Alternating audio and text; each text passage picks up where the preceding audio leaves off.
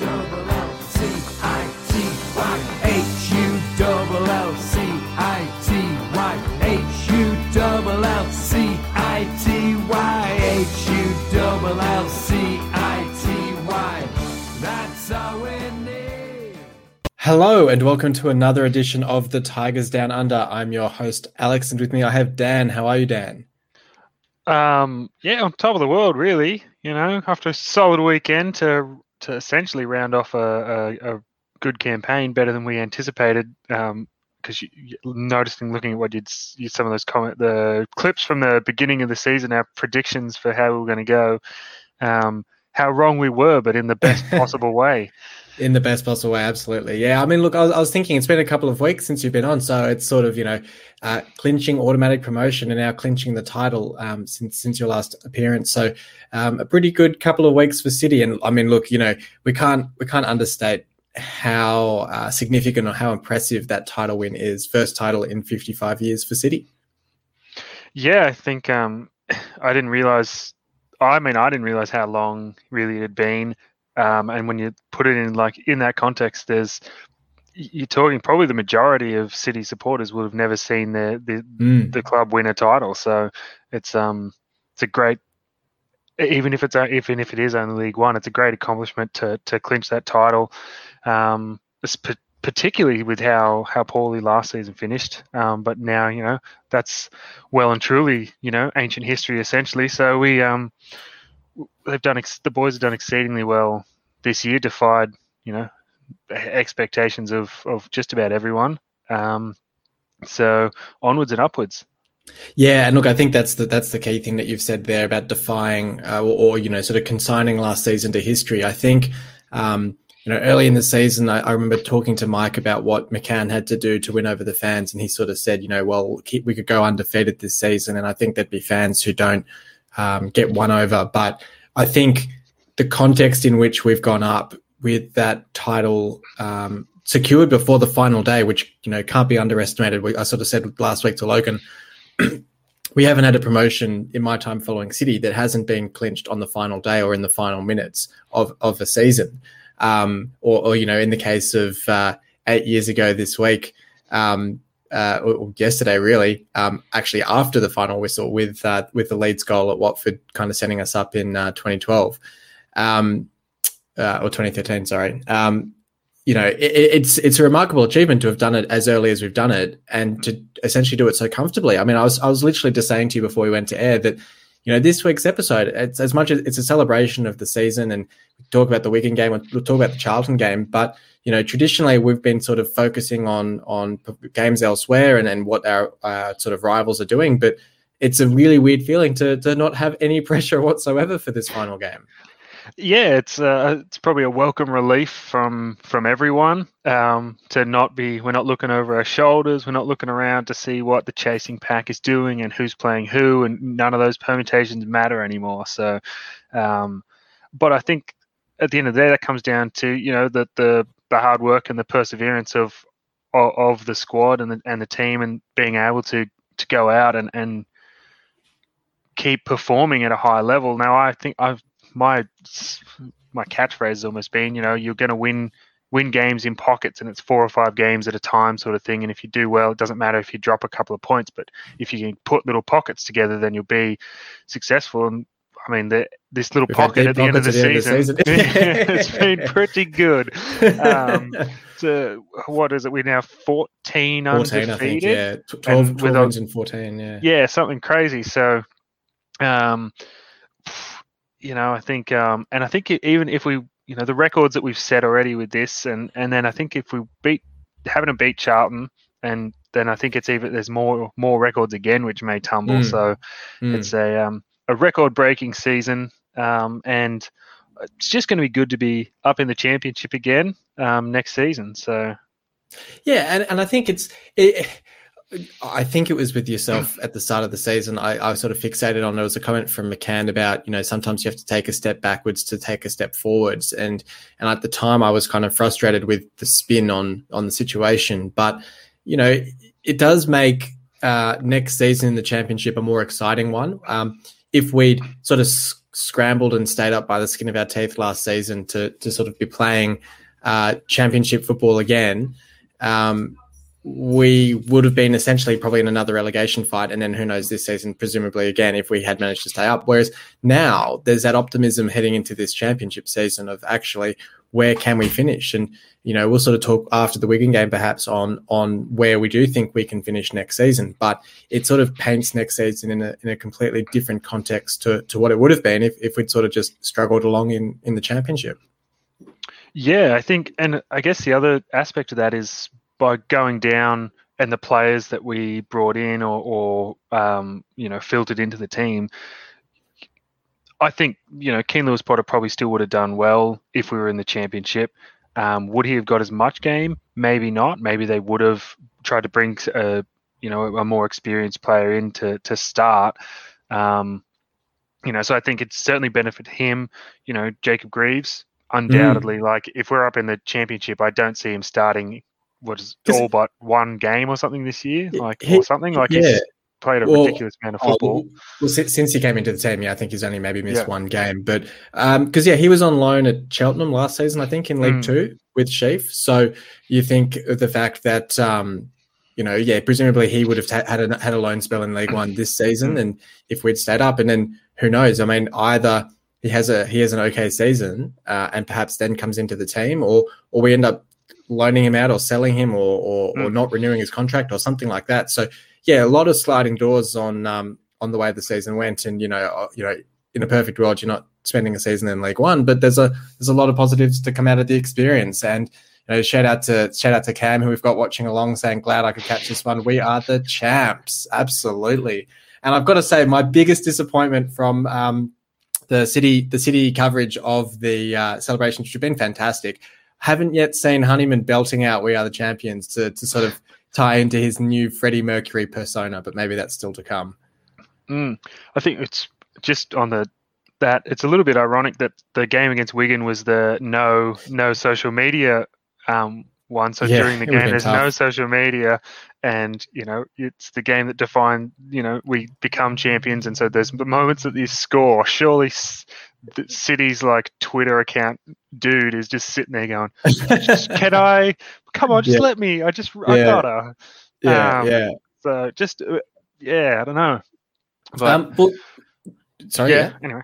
Uh, I was going to just say, well, we're talking. We can talk about the Wigan game now, um, since we're sort of starting to talk about it. And uh, did score a couple of goals in that one. Um, three goals, in fact, for KLP uh, Honeyman and Magennis. And I think the goals for Honeyman, uh, sorry, the goals for Magennis and KLP took our front three, uh, part, I wouldn't call it a partnership, our, our front three scoring group uh, to 50 goals for the season, which um, is quite an achievement to have th- 50 goals scored between three players is uh, quite an impressive feat. Yeah, that's um, that they're. I think we've sort of we've touched on over the last few weeks, I guess, particularly with Magennis and Wilks being so close to 20 goals and, and seeing whether we would we would be able to get anyone to that 20 goal mark. You know, the the fanciful proposition of having two players reach the 20 goal mark. Um, but you know, the, I think we've touched on that three three players above 10 is like a mm. is a really good achievement in itself. Um, and to have that at 50 goals between the three of them is is amazing. I think that puts us in, you know, those players I guess, you know, we've seen that League One form doesn't necessarily mean that much in the championship with Eaves. Um, but um, I would hope that, like, this opportunity that they've come down and they've spent the whole season to, together and building on and building on that form and combinations and everything that if that that front three steps into the championship as it is next season, that I think they'll still be they'll be a very dangerous proposition. They each have some really key attributes um, that make them individually really dangerous, but dangerous as a group. And I think that's the key as well. That Eaves obviously was coming into a new side, signing with us from Gillingham, but these three have played almost the entire season together as our front three. You know, Adelakun and uh, Whyte and uh, Eaves have had spells in amongst breaking up that front three. Crowley as well. But these three have been essentially our, our first choice front three. So it means that, you know, yes, it's a step up to the championship, but I think it means that they're as best suited as they can be. And of course, remembering that that all three of them really were our front three last season in the championship as well. So so they do have that experience in the championship. It's not a new league for them um, um, to to go into. Yeah, I think um, I, I quietly optimistic about. I mean, if we keep a hold of all three, um, because that's always the danger. Three high scoring or forwards moving up a division that someone might come and try and poach them. Um, but if we can hold on to to the three of them, um, then I think we will um, we should do pretty well next season. And of course, the third of the three who didn't score did have a fantastic assist, which was just about my, my moment of the match. Was that fantastic back heel from from Wilks for Honeyman? Um, it was interesting because obviously Wigan scored just after after the Lewis Potter goal, and you sort of think, oh, you know, have we we've sort of gone a bit early there celebrating the championship, and uh, and then their Wigan scored, and you know we could still stuff this up. We are City after all. Um, but then Wilks with a fantastic back heel for, for Honeyman, who just you know slams it into the the back back of the net. Yeah, I think um, what I don't know how Lewis Potter scores so many headed goals. He's yeah. like, it's like it's like when I watch the Mariners and Nisbet is getting in there, getting winning all these headers, and he's four foot nothing. Um, but um, no, it's it's crazy. Like another really good goal from Lewis Potter, like just good smart movement and attacking that ball in the box, and and just you know more desire than the defender that was much larger than him and was in front position for the ball originally. Um, the Wilks, the back heel was just he some summed up the situation perfectly. He he took it in and then he sort of dragged it back towards the middle and saw the run coming and dragged in the second defender for just long enough and timed that that back heel perfectly and placed it perfectly so that all um, Honeyman had to do was lash it home and straight through um, keeper's legs. I think so. It's just I don't think he was stopping it. It was it was a bit of a rocket, low and hard. It was brilliant. And and you know, look, and it was great because results elsewhere were going our way. Uh, Rochdale were losing, so it meant that Wigan didn't have to push too hard. It was funny. I think it was um, as injury time started at the end of the game, the the Wigan keeper had the ball at his feet, and for a moment, I honestly thought he was just going to have the ball at his feet for the full full four minutes, and both sides were just going to happily let him do that. Because honestly, it, it was that sort of situation where we didn't need to score any more goals. Wigan was safe. Uh, there was nothing. There was nothing to risk in the game in those final few minutes, and it, it is always good when um, when the final whistle goes and both teams are able to celebrate the result. Yeah, I think um, it's it's good. Yeah, I, th- I think you're right. It's it's nice when games can be that a game that ma- that matters so much to both teams ended up in, um, you know, with with positive res- positive, uh, I guess implications or, yeah, yeah, implications for for both teams. Even though we you know had a winner winner and a loser. Um, Wigan involved again, like last year. Our big the big it's moment poetic, from last yeah, year was yeah. like was was Wigan doing us over big time, and then um, we sort of I guess we got a bit of revenge for that one earlier in the year, but we did put um, eight past them this season, I guess, on aggregate, which was uh, which was nice. Yeah. so um, just in, yeah, interesting the way the the that all sort of falls together. That it's Wigan again that we um, come up against. Um, and and it's one. Nigel it's Nigel Adkins when we get to lift the trophy, which is um, kind of fitting as well. Yeah, interesting. Yeah, again, just weird little um, moments that it. I think um, I think that'll be nice because Adkins is he seems like a genuinely good guy, and he'll be genuinely happy for for the players and for the club to to finally to, to lift the lift the trophy and get out of League One and and to have had some success. Because I thought I th- he he'd done a really good job with us while he was here. I was actually quite sad to see him him go. Yeah. Yeah, no, for sure. Um, well, I'll, I'll, give my one, and we, we do have a few other topics. Um, we've got a question in the chat, which is actually one of the topics that um, I wanted to t- touch on. So, well, I'll give my three to one, and we can move on to that um, after this. Um, so, I've, I've gone Wilks for my three, which I think is a little bit of a bit of a left field one. I think um, the assist for Honeyman, which is sort of the game was in the balance at that point, and as you said, he sort of summed up the situation, and it was a perfectly weighted back heel for Honeyman, and um, I thought the last few weeks, he's potentially, you know, he's not scored as many goals as he has earlier in the season, but his assists for Magennis, um, his assists for Honeyman on this occasion as well, he's he's really showing a more selfless side to his game, which I know for a lot of the season, a big criticism of his was his selfishness and his his sort of um, tendency to to shoot on sight almost. Um, so, sort of reward for effort for me is, is I'm giving Wilks that three votes. Um, Honeyman for the two. I think you know um, we are going to announce our player of the season um, probably next week's episode, wrapping up the uh, Charlton game. But I think it's all but a formality at this stage that Honeyman's just been in the votes just about every week. Um, has, has, has had a fantastic season and very well deserving of uh, you know EFL midfielder of the year. I think he got, which was um, great to see. And then Magennis for the one. I thought Magennis another fantastic game and, and really uh, one of those players who's just had a sort of renaissance in the in the League One campaign. Yeah, look, I, I don't even know if I can argue with you this week. Sometimes I try, but um, I, I from from what I remember and from rewatching the highlights just before we came on, um, Wilks was involved in plenty. You know, um, the the back heel for Honeyman is it was was sumptuous. Um, some really nice crosses and stuff as well. So I think he, he did a lot, and he probably and deserved that. Um, Honeyman is just eternally busy. I don't. I. I. I cannot comprehend how he manages to run so much and do so much and make good decisions so frequently. Because like, after ten minutes in a game, I'm making poor decisions because I'm tired. So, yeah. Um, I yeah, and I think it, it's almost a flip of. I guess the one point would be a flip of a coin to me for Magennis or KLP. I really because KLP I think early on put a brilliant low and hard cross in for Magennis, which he put wide, which I'm pretty sure came off a defender. Um, but yeah, and then so I might, I might just just to continue the trend, I'll, I'll disagree with you. I'll go KLP for one.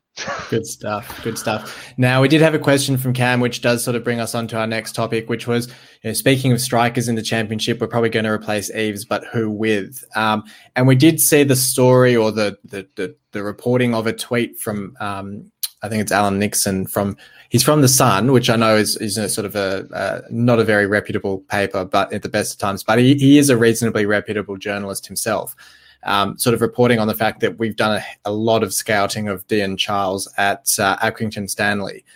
Uh, I think 19 or 20 goals for the season for him now. He's 25 and, you know, sort of most attractively is out of contract. So it would be a free transfer. Now, it's funny we're sort of talking about a replacement for Eaves. It would be a very sort of similar way to how we picked up Eaves, which was also as a free transfer.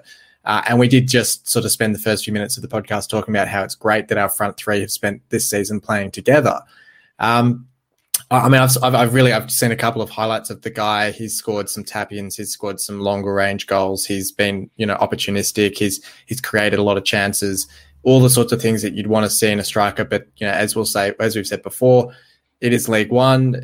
Whether the, the quality translates to the Championship, I'm not so sure. But look, if it's a free transfer, if we're able to get to the front of the queue and sign him, not a huge risk and, and a reasonable reward if it pays off.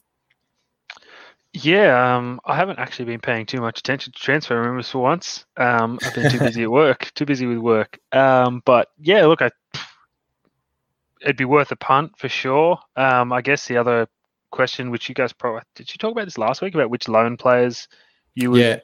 So perhaps like you've always got the option of Gavin Whyte, you know, trying to to bring him um, in on a permanent. Because um, yeah, look, I've been a long proponent of saying actually we're, we're better off, and this was sort of before the, um, Magennis started to really hit his stride. But I was a big proponent of saying, well, why don't we just play with that front three of Whyte, mm. uh, Wilks, and KLP, and have that sort of smaller, more fluid front three rather than having a targetsman. Mm, um, which yeah, look for for patch of this, there was a section of the season where that was our go-to, and that was the mm. thing that was working, but. Um, whatever happened, Magennis did he go? He must have gone away for internationals or something. Yeah, actually, back. that's probably what it was. that might have been what it was. He went away and then he came back and he's just been a man possessed. He's yeah. um, been outstanding in this back section of the of the season. So, um, yeah, not really sure. I guess, I guess I think I wouldn't really want to pay a lot of money for for anyone who's coming from League One up.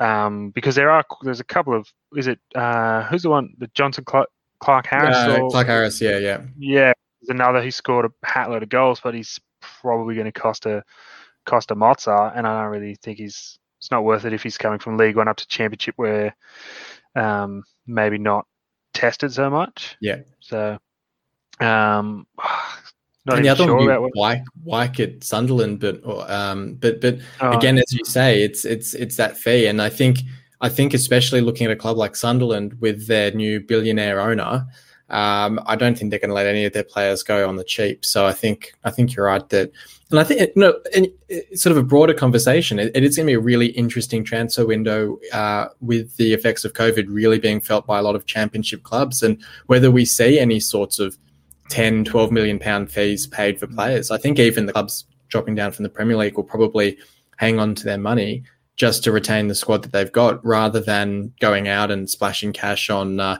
on sort of the uh, Armstrong at Blackburn's probably one that could get picked up by a bigger club, but that could be a Premier League club. So mm. I think it's going to be a very, very interesting summer from a transfer perspective in terms of whether we're actually almost uh, almost the most flush with cash in the sense that you know we've got that Bowen money that's that's still coming in from West Ham. I don't know if we've still got money coming in from the Maguire sale as well, but um, we've got, we've, you know, we're not we're not in a position that a lot of clubs are in of, of these sorts of heavy losses from um, from COVID. Yeah, I think um, it is an interesting conversation, and oh, why does this? I had something in my head and now it's gone. Oh, that's what I was thinking. What I was wondering about, um, say, like Adelakun, who got recalled from his loan yeah. spell with us this year. Is I don't do even think what, he's playing much. Yeah.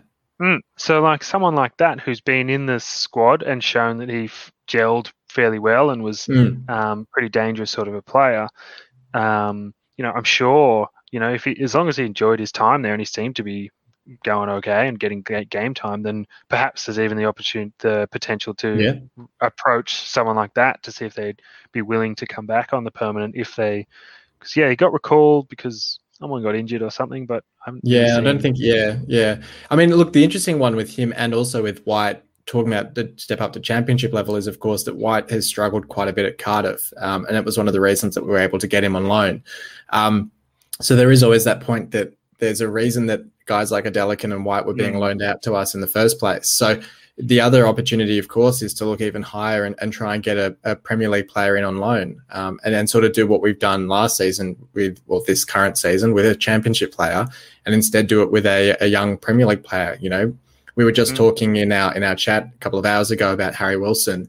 Uh, obviously, not not suggesting we'd be able to get him, but you know, we, a couple of years ago, we, we sort of plucked him out of Liverpool, um, and he had a fantastic second half of the season for us. So whether we find an equivalent sort of youngster at at a Chelsea or a, or a Liverpool or an Arsenal um, and take them on loan um, is another option, and, and, it's another reasonably cheapish option.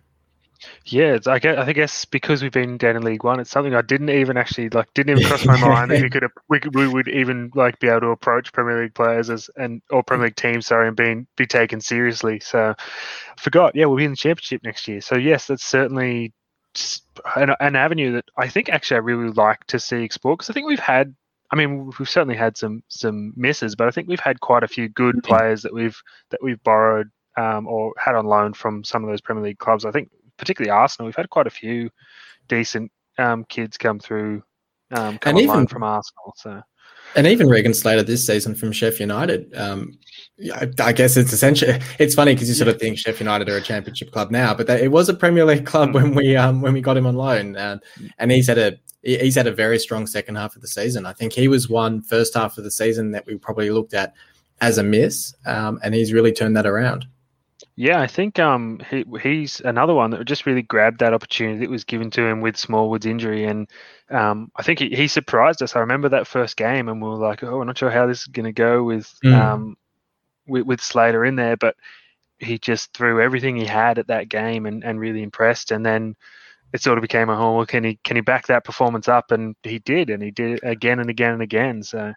And look, I think on the weekend it was the it was probably the starkest illustration of it because Smallwood actually started the game against Wigan in place of Slater, and then Slater came on, and we actually looked better with Slater on than Smallwood. It was it was the starkest sort of comparison of the two, and and Slater came out on top.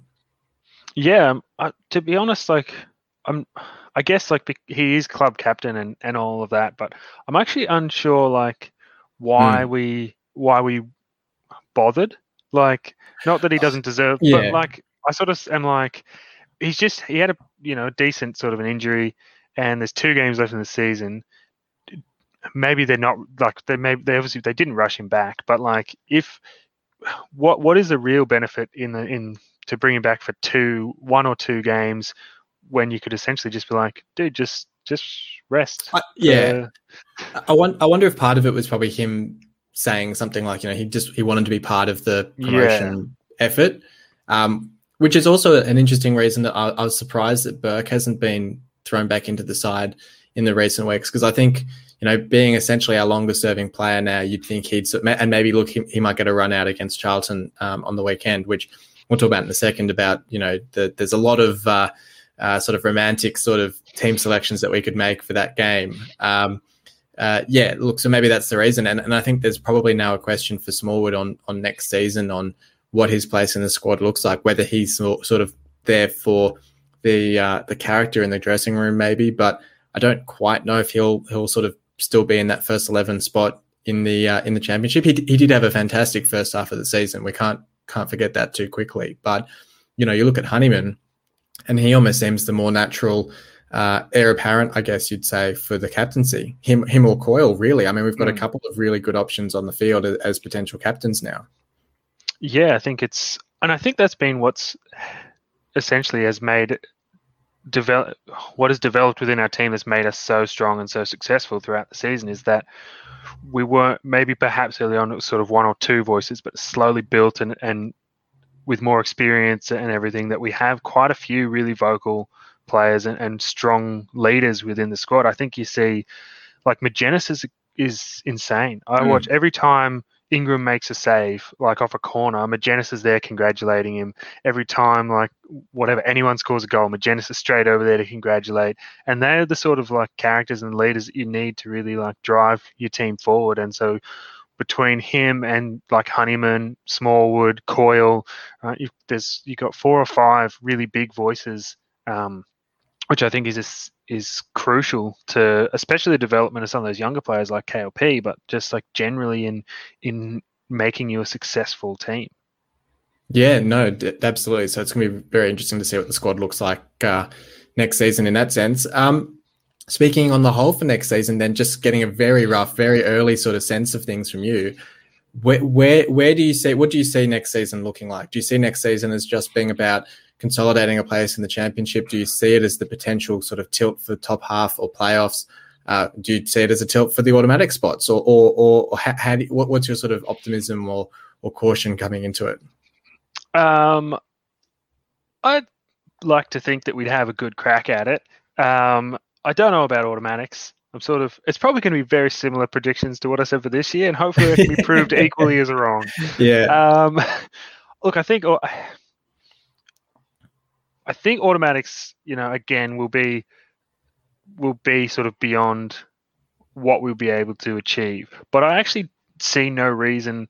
I feel more optimistic now about like the squad, having seen what they can do. I I don't really feel like I feel for the, a lot of the season, it felt like we were sort of playing against teams that were a league below us.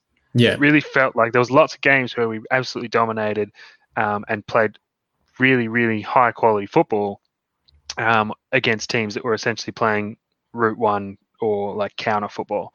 So um, I think I think we'll go really well next year, and I um, my most pessimistic view is realist is like a mid-table sort of like lower mid-table finish honestly that's my most pessimistic prediction for next yeah. season and my and my optimist optimist in me is saying that i think we can push for playoffs yeah, no, I mean, you look at sides like um, Barnsley, for instance, who are now in the playoffs and the championship. You look at um, other sides in that in the in the championship who've really pushed on, and, and you look at sides like Derby and Sheff Wednesday who potentially drop out of that championship. That championship. Um, I think the sides coming down. Yes, I think Fulham and West Brom could be quite dangerous sides and, and are probably going to enter the season as favourites to go straight back up. I think if Bournemouth don't go up, they're another interesting one, though I don't know how much they're going to have to shed in terms of wages.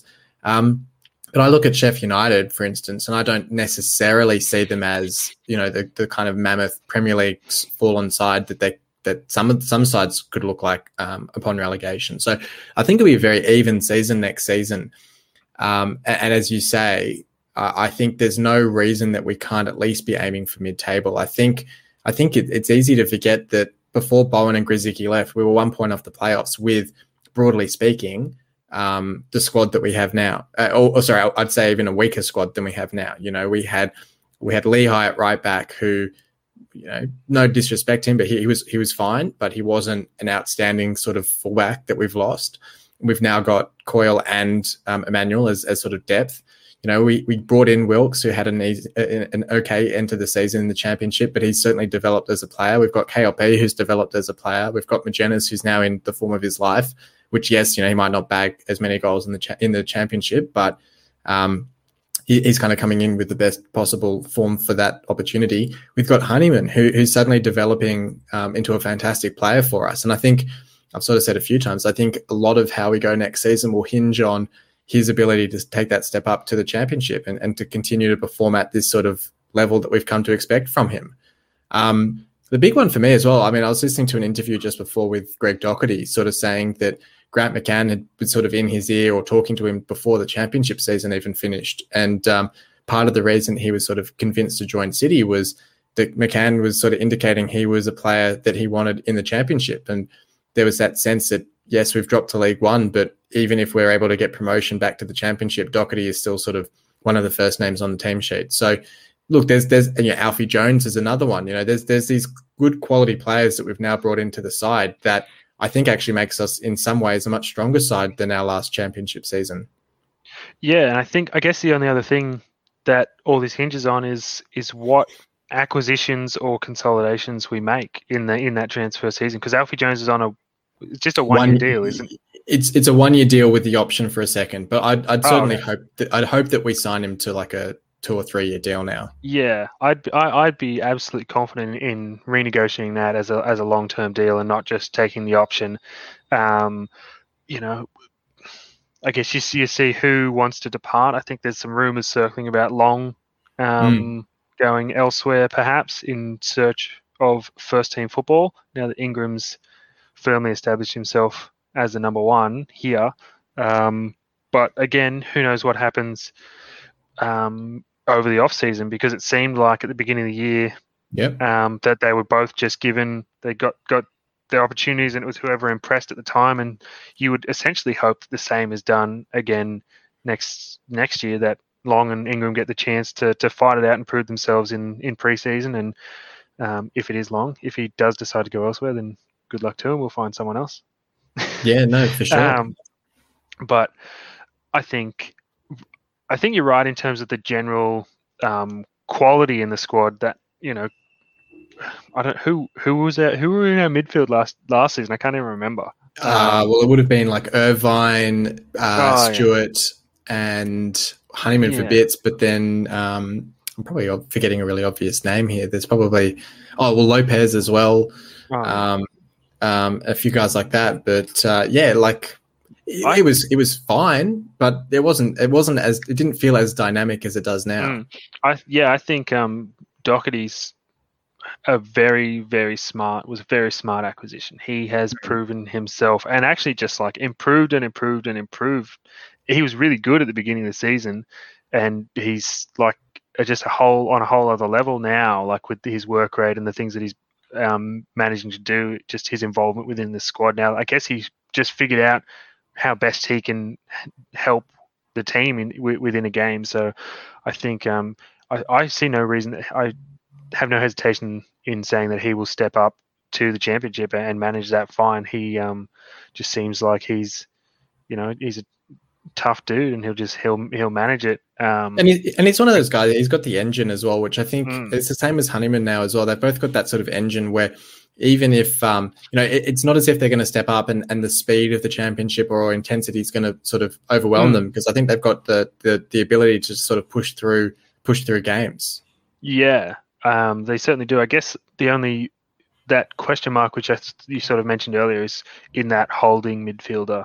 Um, mm. Whether we uh, are we going to try and you know get Slater back on a Pona because I think he'd be a player who would probably actually would would relish the opportunity to go again um, in the championship and play regular. And I think he offers a little bit more of that dynamic, um, really uh, like that engine, hardworking engine than Smallwood. Even though Smallwood does a really good job, Um, I think Slater would probably offer us a little bit more in the championship.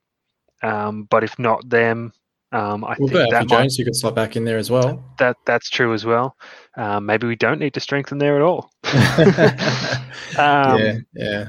But yeah, I guess then yeah, it becomes a somewhere somewhere in that center half or center mid is pro, is Yeah, probably yeah. the main sort of spot that needs probably like just one, one or two. We only really need one or two smart signings, probably a forward and then someone in that defensive Yeah. zone, and you just about don't have to worry much else. I think we've And, got a and really solid squad. yeah, and, and sometimes I think not making acquisitions is actually better because you upset the the harmony of the squad if you do that. I mean, I remember in the second Premier League campaign, I think it was McShane who came out and sort of half jokingly was saying, you know, he hoped that there wasn't any new faces coming through the doors anymore because we were just signing a player every couple of days, and we brought in, you know, Dawson and Maguire as centre backs, and all of a sudden, you know, you go from having three or four, you know, fit, you know, first team centre backs to having like five or six, and all of a sudden the players are going, well, hang on, I've just lost my spot in the team. You know, George guys like George Boyd and Stephen Quinn, who are sort of heart and soul of that side, were getting pushed to the side, and I think um, there's a lot to say about kind of keeping that squad harmony going. And we've got such a solid core of the squad now. I, I don't see the need to make four, five, six sort of signings. And you know, I'm talking about comments from the preseason. I, one of my big ones was about the revolving door of players and and not having that sort of solid core and solid squad. And I think we finally got that. We've got a squad that we can really sort of be proud of and, and get behind. Um, we don't need to overhaul it. Yeah, and I, I think it's one of my the peeves of the Allams is that contractual nightmare that they end up leaving, where we will have a bunch of players all come off contract at the same time, and negotiations are done poorly. So I I think we've talked about it earlier in this in the season, but I've forgotten, and I. But hopefully, we're in not too bad a position coming to the end of the season that there's no Yeah. not too many crucial players that are coming off contract. I think there's a, I think there's only five, and one of them's long, so it's you know essentially four. It's it's I think it's um Burke. Uh, oh, I was talking about it last week. It was Burke, Jones, Clark, obviously, and maybe Magennis. And that, and I think we've got options for all of them that we, you know, worst case scenario, we extend for a year, sort of thing. Yeah, cool. Well, that's and yeah, that's a a good situation to be in, and tying in, yeah, just following on from your comments about you know that squad unity and keeping and that cohesion and keeping the squad together. So, I think um yeah, I think all of these points are gonna hopefully work in our favor next season, and Yeah. next, and this and this weekend. Well, it's a good seg- segue. I was about to say, well, let's finish off then just with a quick, uh, quick roundup for the weekend. Uh, not a whole lot riding on this game, so not a whole lot to say on it. Uh, sort of already said, you know, it's gonna be, it's gonna be really great to be able to lift the trophy. Adkins will be there. I'm sure he'll have um, some really nice things to say to the squad. He, he'd know, I want to say maybe half of them, a, a fair chunk of them um, from his time at the club. Um, so there's still that connection there, which is great. Um, a few names that I had even I'd, I'd even forgotten about. I think Mike was talking about today. I'd forgotten Jordan Flores was was a football player in our in our club. Um, Well, he only like- played for about forty minutes. yeah, yeah. You know, we signed him, and it was sort of it was an okay signing at the time, but it was it's just been completely forgotten about. But you know, guys like him, Max Clark, of course, giving him sort of that you know um, that game for his hometown club in our promotion season. Uh, don't know if he'll be back next season, but um, would be great to see him get a run out. Um, Burke back in the lineup, sort of for that send off for, for the League One campaign as well. Um, you know, whether we give, we, whether we do rotate and sort of get a look at those players that we're sort of umming and ahhing about re-signing or, or giving a contract to, and um, seeing how they go um, in in one final game, perhaps. Yeah, I think um, I guess it's going to be up to. It'll be an interesting conversation between you know McCann and the players about how they want to approach this final game. Do they do the guys who have done the job all season want to? Are they willing to, I guess, take a step back and let everyone else have that final run out? Do they get to savor savor that last game on the sideline, or do they want to be out there in amongst it? And I dare say quite a few of them will want to be in amongst it. Um, but yeah, I think there certainly is. Um, now that it's wrapped up, there's no pressure on this game. Um, I'm sure Wilks and uh, Wilks and Magennis will both be eyeing off the 20 goals. I reckon. yeah, well, we'd have to win about five 0 I think, though, wouldn't we? well, well, we'd have to score about five goals. Sorry. Well, so hang on. So how many how many is Wilks on? I thought I thought they were both on eighteen or nineteen. Oh, are they? Oh, yeah. Okay. I thought. Let's have I thought they were both on. Yeah, I'll have a look. Um, but yeah, look, if they if if they're both on nineteen, I reckon they might both want to um give it a crack. Oh, it's, uh, Magennis is on seventeen, but I oh, don't know okay. if that's any cup. Wilks, it's got Wilks is twenty-two, but there's a few in this. So yeah, that'll be yeah, cup as well. I think cup cup games. So, um, so Magennis needs yeah a couple. Um, I oh, must, yeah, be, yeah, Magennis must be must be um, 19 in all competitions, maybe. Yeah, okay. yeah, yeah, yeah, yeah. He's at, he's 19 in all competitions. He's on 18 in the league. Wilks is on 19 in the league. Okay, so, so they, could, they could both get there in a, in a 3 0 win. They could. Um, that wouldn't that be an end to the season? Have two players crack the 20 goal. Um, but I, I think there's an argument to be made that to, to give some of these guys a run out and to experience, I guess, to to feel maybe like they actually are a part of this yeah. this this uh, like this championship run in. It's weird yeah, to say yeah. championship when we're going up to the championship. Yeah.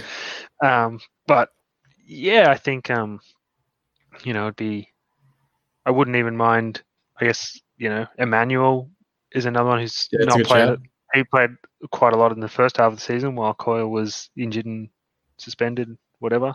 And then he's um he just sort of dropped I don't even like I think we he's, like, he's yeah. come on a couple of times, but yeah, he hmm. hasn't had huge involvement in games. It was just really interesting because I remember like it was we were like, oh yeah, Emmanuel, Emmanuel, Emmanuel, and then one day it was just like Coyle starting, and we are like, what? And then every like forever yeah. since then it's just been Coyle starts, and it sort of came out of nowhere. But um, I guess McCann saw something, saw something in in, in what was going on, and picked it sort of right.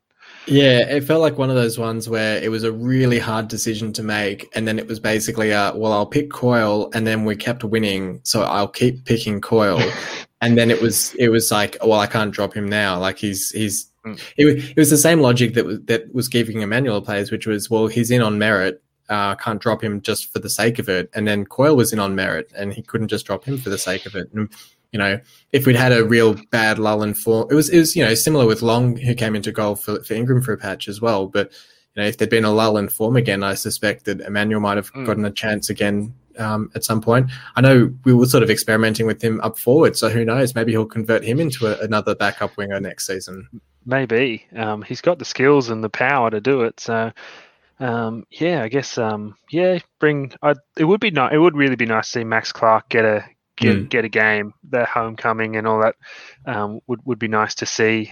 Um, and yeah, I don't know. Even I wouldn't even be opposed to throwing in some of the younger kids as well, or or, yeah. off, or off the bench or something, just like to Callum Jones, who got a couple of looks in start of the season, but has sort of faded out of it.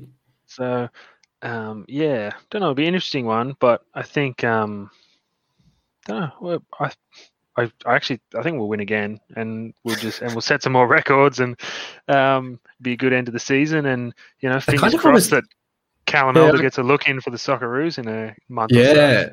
that that will be a very interesting one to look out for. Um, you know, got, he did get defensive player of League One, so he he's he's picked up a couple of plaudits himself as well. Got in the team of the season as well. So. Um, will be very interesting to see if he can work his way into the Socceroos squad for sure. Um, I was just going to say, I you know, I always, I almost kind of don't want to win because I think if Adkins can get the win for Charlton, it puts them in the playoff places. Um, and I do, I do have that big soft spot for Adkins. So I'd, I'd, almost, I'd feel bad if we win the game when it doesn't mean any. You know, you think back to previous seasons like that, like the game we were talking about, the Charlton game against uh, Cardiff game against us um, for promotion back in 2013, where they were up, they secured promotion, and they went 1 0 up. And I'm just sitting there thinking, why are you trying? You don't, it doesn't matter for you. Just let us win for our sake. You know, it's very frustrating being on the other side of it. So I, I you know, I, I'd love to win. I'd love to set a few more records. I'd love to see Wilks and Magennis get to 20 goals. But if we were to lose, I don't think I'd we're, So we're aiming for a 5 4 loss then. Yeah, look, you know, knowing Adkins, we were talking about when Wilson was in the side and we, we had those 5 5 draw and the five four win over Norwich and those sorts of crazy games, um, which I, I, think that was under Adkins. It wasn't under um, Slutsky. Um, you know, you never know. Could be yeah, it could be a five four sort of loss. Would be a pretty crazy end to the season. It would, and we'd we'd still get to set some records. Charlton would get reach potentially reach the playoffs, and we'd still finish jam, uh, like champions. So yeah, yeah. Um, maybe that's the perfect end of the season. Could be the perfect end of the season. Magennis needs a two, two, so two from Magennis, another one from Wilks, and then pff, whoever wants the third one, the fourth yeah. one. Sorry, probably Honeyman or someone. Yeah. Or do we just? Or I mean, why are we greedy? Just go with a four-three. We'll probably get the same result, won't it? yeah, yeah, absolutely. All right. Well, hoping hoping for a four three in that one. Um, and look, it's going to be a great end to the season, regardless. So, thank you for joining me this week, Dan. Not a problem. It's a it's a pleasure to come on when we've been crowned champions. Absolutely, and look, we're looking forward to. We'll do a full season review probably next week, uh, or, or else the week after, just depending on. You know, it'd be great if we can get a couple of the guys on to round up the season. Um, we'll of course crown our player of the season um, at the same time, we've been doing our three, two, ones each week as well. So be sure to tune in for that one. But until then, um, got one game to go. Come on, City. You've been listening to the official Hull City Australia podcast. For more discussion, join us on Facebook in the Hull City AFC Australian Supporters Group or follow us on Twitter at Hull City AFC Oz. The music was created by Amber and Black.